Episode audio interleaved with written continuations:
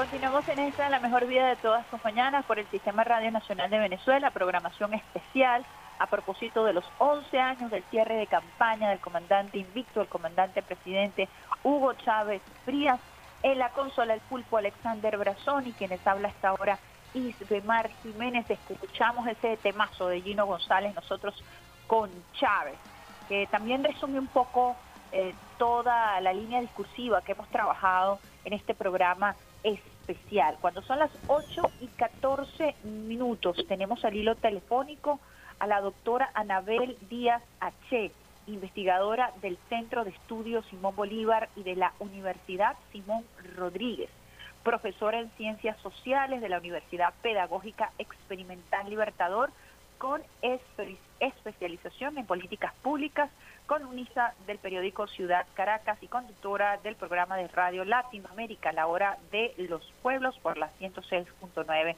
FM. Buenos días, doctora, agradecida de compartir con usted. Le habla Isbemar Jiménez. Buenos días, Isbemar. Un, un, verdadero honor para mí participar en tu programa. Bueno, doctora, quisiera que aquí nos estamos tomando un cafecito, compartiera con nosotros eh, el impacto histórico del surgimiento del comandante Chávez en la era republicana. ¿Cómo lo ve usted? Sí, eh, bueno, imagínate, ¿no? Chávez eh, tiene un impacto en la política nacional desde el año 92, cuando insurge en la escena eh, política de Venezuela, pero tuvo un impacto en la política internacional, continental y regional, ¿no?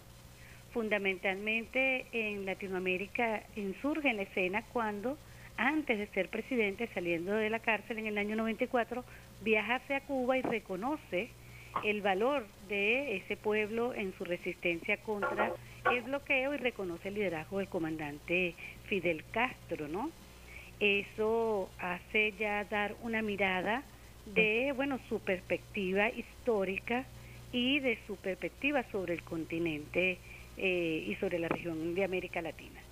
Eh, Chávez ese ese 7 de octubre en esa ese cierre de las de las siete avenidas estaba bueno dando ya su última campaña electoral, lo que luego sería su última campaña electoral y había hecho un recorrido que marcó marcó la vida republicana de Venezuela porque significó para nosotros nuestra segunda independencia. Esa independencia que nos permite tener soberanía sobre nuestro petróleo, disfrutar de los recursos que no habíamos disfrutado antes, llegar a unos niveles eh, históricos en la región en cuanto a la igualdad. Recordemos que Venezuela fue el país que logró mayor, eh, mejor índice de igualdad en la región, eh, mejorando la calidad de vida del pueblo venezolano y disfrutando de esos recursos petroleros que habían sido negados por el pueblo y disfrutados solamente por la élite. Usted nos habla de la segunda independencia. ¿Pudiera, desde el punto de vista histórico, argumentar mejor por qué estamos hablando de un segundo proceso de independencia? ¿A qué estábamos siendo esclavizados? ¿Estábamos colonizados? ¿Por qué habla usted de un segundo momento de la independencia?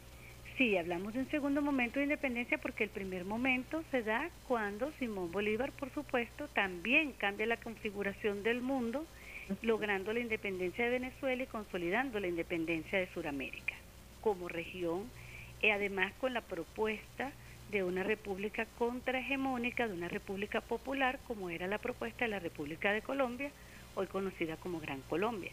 Ese fue nuestro primer, eh, digamos, nuestra primera eh, eh, salida de Venezuela al mundo, al escenario mundial, como una nación independiente.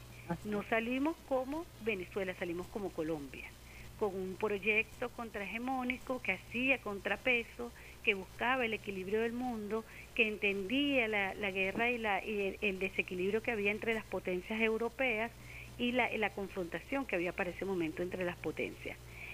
El, el la decadencia de un, de un imperio como el imperio español. Chávez insurge a finales del siglo XX, cuando nosotros estábamos nuevamente neocolonizados a través de la economía, no habíamos logrado una supuesta independencia política, pero recordemos que sin independencia económica no hay independencia política porque no hay soberanía plena de los pueblos sobre sus territorios y sus eh, recursos. Eso estaba pasando en Venezuela.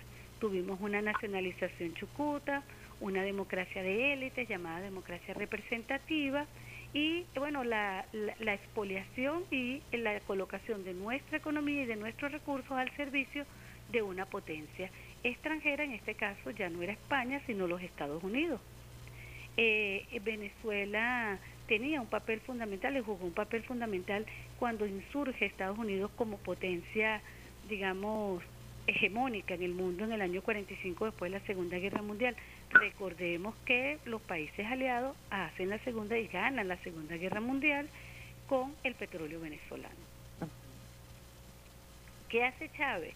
Chávez reordena las fuerzas internas, empieza a mandar con en función de los intereses del pueblo y profundiza, hace un cambio jurídico, llama a una constituyente, hace un cambio de todo el orden jurídico del país, este reordena y refunda la república y la llama la quinta república. Bueno, recordemos que Bolívar, Miranda trata de fundar la primera república que se pierde, Bolívar funda la segunda, la tercera república es la República de Colombia que este se, se une pues a, a, esa, a, esa, mm, eh, a ese proyecto continental, luego con la muerte de Bolívar se disuelve esa, esa, esa tercera república y en 1830 compadre comenzamos una cuarta república. Esa cuarta república, ya en su etapa punto fijista, los últimos 40 años de esa mm. cuarta república, con la democracia representativa, también llega a unos niveles de decadencia y bueno, insurge la propuesta otra vez bolivariana, que es una propuesta, es una corriente histórica que ha insurgido en nuestro país y en nuestro continente de manera recurrente, porque la propuesta eh, bolivariana, el pensamiento bolivariano, hace epicentro entre todas las contradicciones del norte y el sur. Y por eso tiene plena vigencia mientras esas contradicciones existan. Entonces van a resurgir los pueblos con una propuesta bolivariana.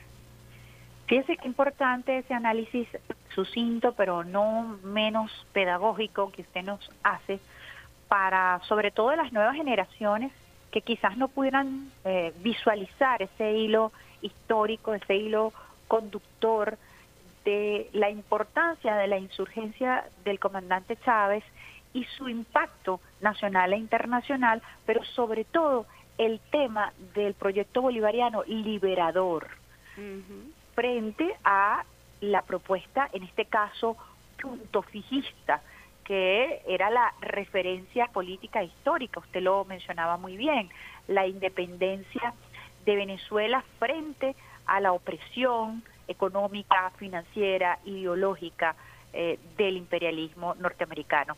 Esto no fue en vano, no se es libre impunemente, lo decía el libertador Simón Bolívar. ¿Qué trajo como consecuencia ese segundo momento de liberación?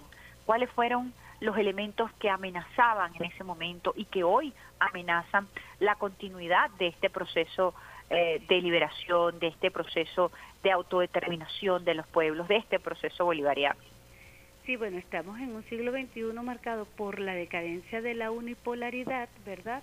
Esa unipolaridad que reclama